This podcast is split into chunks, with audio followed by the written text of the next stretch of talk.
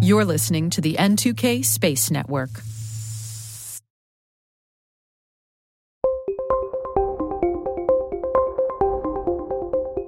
Welcome to T Minus Career Notes. I'm Maria Varmazis, host of the T Minus Space Daily podcast.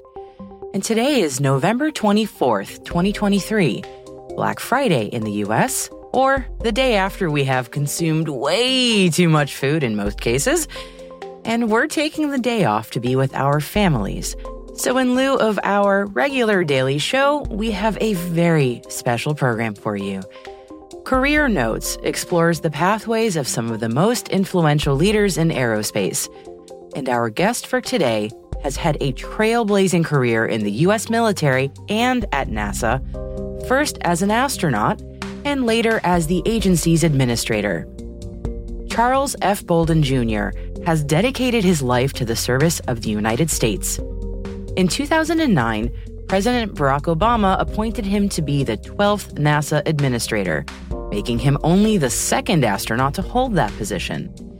And while heading NASA, Bolden oversaw the transition from the space shuttle system to a new era of exploration, fully focused on the International Space Station and aeronautics technology development. This is his story in his own words.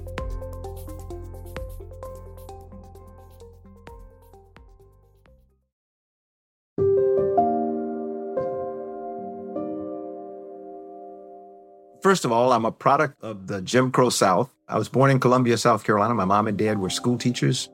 Uh, they had both gone to a historically black college, Johnson C. Smith University in Charlotte, North Carolina. And when they graduated in the class of 1940, they both came back home to Columbia and started teaching. The next year, my dad was drafted into the Army. And so he served from 41 to 45 when the war ended, came back home. But they raised my brother and me. They were my initial and and even in death remain my primary role models and mentors. Um, my mother was my high school librarian and worked me pretty hard, and my dad was my high school football coach. And um, he had a saying: "It's not the size of the dog in the fight, but the size of the fight in the dog." He taught me how to cry. Uh, he, you know, he said that's fine for for men to cry.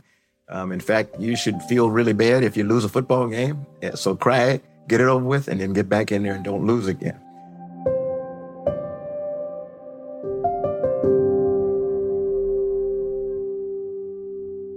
They taught me three things. One was if I wanted to do anything, I could do it as long as I was willing to study and work hard and never, ever, ever be afraid of failure. And in seventh grade, I saw a program on television called Men of Annapolis about life at the Naval Academy. I was so infatuated by this place, the yard, as they called the Naval Academy grounds, that I decided as a 12 year old that uh, I wanted to go to the Naval Academy. I started applying when I was in ninth grade in high school for a congressional appointment.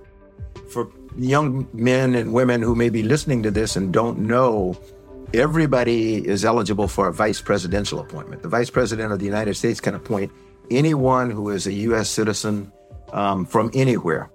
The president can only appoint sons and daughters of Congressional Honor winners and active duty military. So the other category is congressional appointments, which come from your two senators, U.S. senators, and your congressional representative. And, and when I was in high school, the leader of the South Carolina delegation was Strom Thurmond.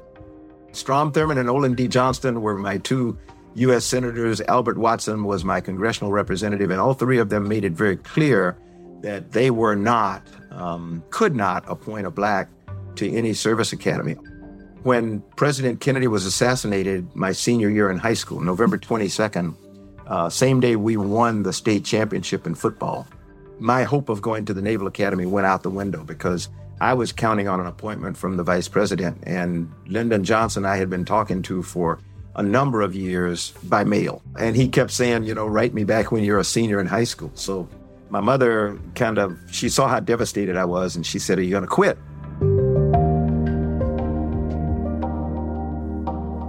I said, "What do you mean?" She said, "You're going to give up."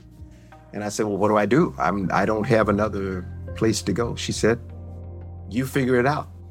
So I pulled out an old typewriter and I typed out a letter to, to the President of the United States, to Lyndon B. Johnson, and I said, "Look, this is me. It's I'm the same Charles Bolden that's always wanted to go to the Naval Academy. I need help. And I understand I can't get an appointment from you, but please, if there's anything you can do to help me get an appointment to the Naval Academy, do it. And I've never heard from him, but within weeks, uh, a Navy recruiter showed up at my front door, uh, asked if, you know, I was the one that, that wanted to go to the Naval Academy. I said, sure. And then several months later, President Johnson sent a retired federal judge from Washington, D.C., Judge Bennett, sent him around the country, uh, visiting with um, schools in the South mainly, looking for qualified black and Hispanic young men who wanted to go to the to the service academies. And so with those two supports, I ended up getting an appointment from Congressman William Dawson in Chicago, Illinois. So my my application package was built and everything is me coming from Chicago. That's how I got to the Naval Academy.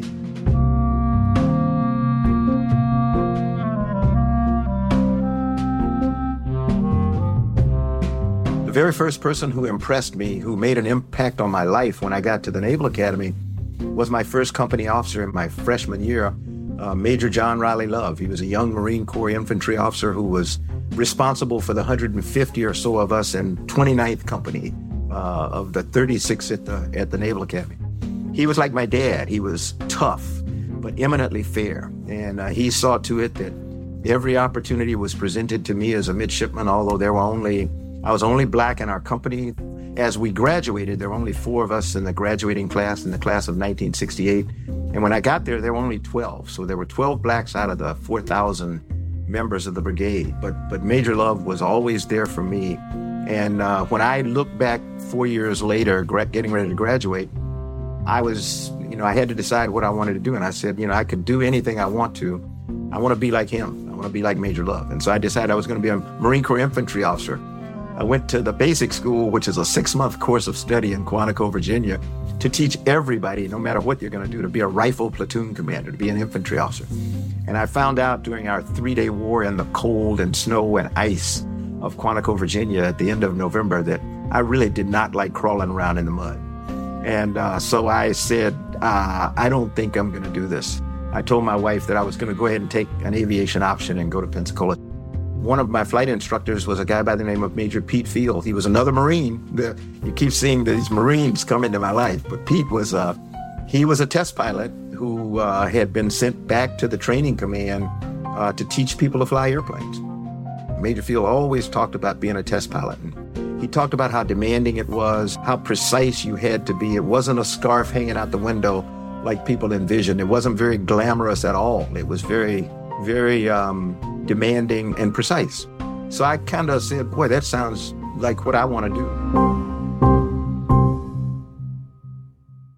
So I started applying for test pilot school as soon as I graduated from flight school.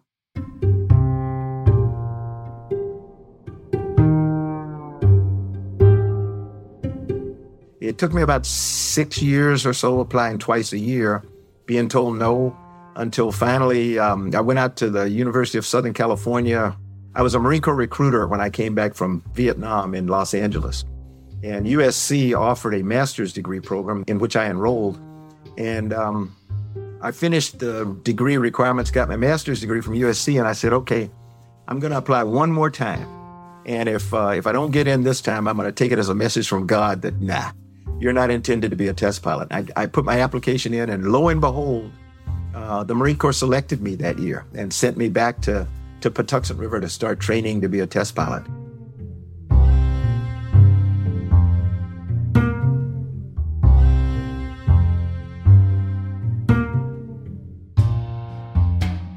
Coming from the test community into NASA was just like coming from NASA to NASA because the way we do things at you know in the space agency are essentially the same way we do them in a in a military test community. When I went back to the Marine Corps, to the operating forces of the Marine Corps after my 14 years in the astronaut office, I found that the transition was again very easy because I had I had gone from serving as a commander on a space shuttle twice, where I had a crew of seven and uh, and a two billion dollar spacecraft for which I was responsible, and I had had to work with the training team to get us appropriately trained. And I was responsible for getting the vehicle to space and back safely and, uh, and in one piece. And um, when I came back to the operating forces of the Marine Corps, I found that I was back in an organization that was the same size as NASA, about 18,000 people, when I got to, to my command in the Marine Corps anyway. But I, I was fortunate to go back to the Naval Academy first, and that allowed me to get what the Marine Corps calls regreened. So I got back into a military environment right out of the astronaut office, uh, fell in love with it. I was the deputy commandant of, of midshipmen at the Naval Academy. NASA uh, was fundamentally, the astronaut office was fundamentally a military like organization. You know, the, the original seven were all military officers, so they had built the astronaut office structurally um, and, and functionally to be very much like a military organization.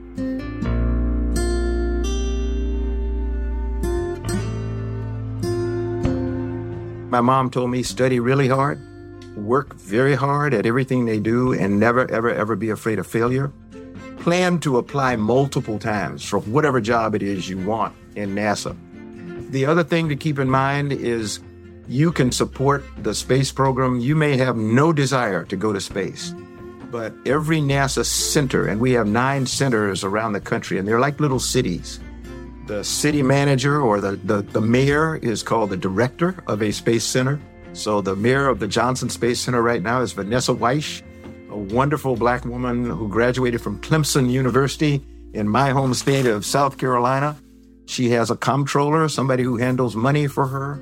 She has a communications office. So if you have any interest in any of those fields, say you don't think you're a technically oriented person, but you're a great writer, apply to NASA because the people who help us to tell our story, who can put it into prose and into cartoons and everything else so that we can capture the hearts and minds of kids way down in kindergarten because we have to start early like everybody else. I would say if you've got a talent, we can use you at NASA. So don't think you've got to be an astronaut to be a part of the space program.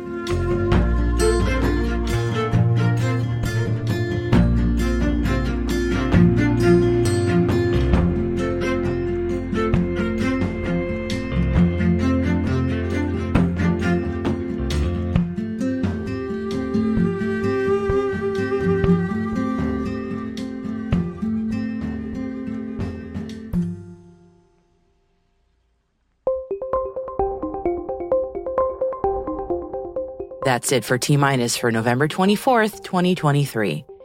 We'd love to know what you think of this podcast. You can email us at space at n2k.com or submit the survey in the show notes. Your feedback ensures that we deliver the information that keeps you a step ahead in the rapidly changing space industry. This episode was produced by Alice Carruth, mixing by Elliot Peltzman and Trey Hester, with original music and sound design by Elliot Peltzman. Our executive producer is Brandon Karp, and I'm Maria Varmazis. Thanks for listening.